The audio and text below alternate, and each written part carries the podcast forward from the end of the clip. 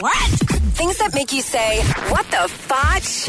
On Power 96.5. A woman recently called 911 after locking her keys in her running car at Walmart. The dispatcher told the woman that she needed a locksmith. An officer arrived and unlocked the woman's doors through one of her open windows. In case you were wondering, I know a lot of these stories inside What the Fotch are different national stories in different cities and different towns.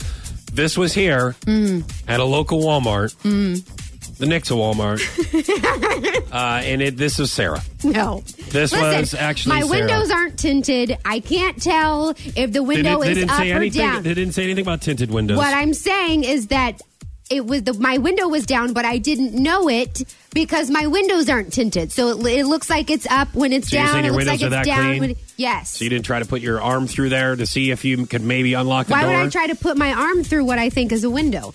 That's not very smart, is it? Well, I would at least try. if your car is running, instead of calling a locksmith, I would imagine your window. You just unlock the door and then you get inside your door. So I don't. Yeah, this okay. Obviously, this is not me. it was you. Shut up. Now, guys, don't believe her. Who do you oh. believe? Who do you believe? What? let me- Who do you believe? Me or Sarah? Right. Huh? You believe somebody who comes into work and lies about somebody stealing her makeup out of her car? Losing credibility by the second.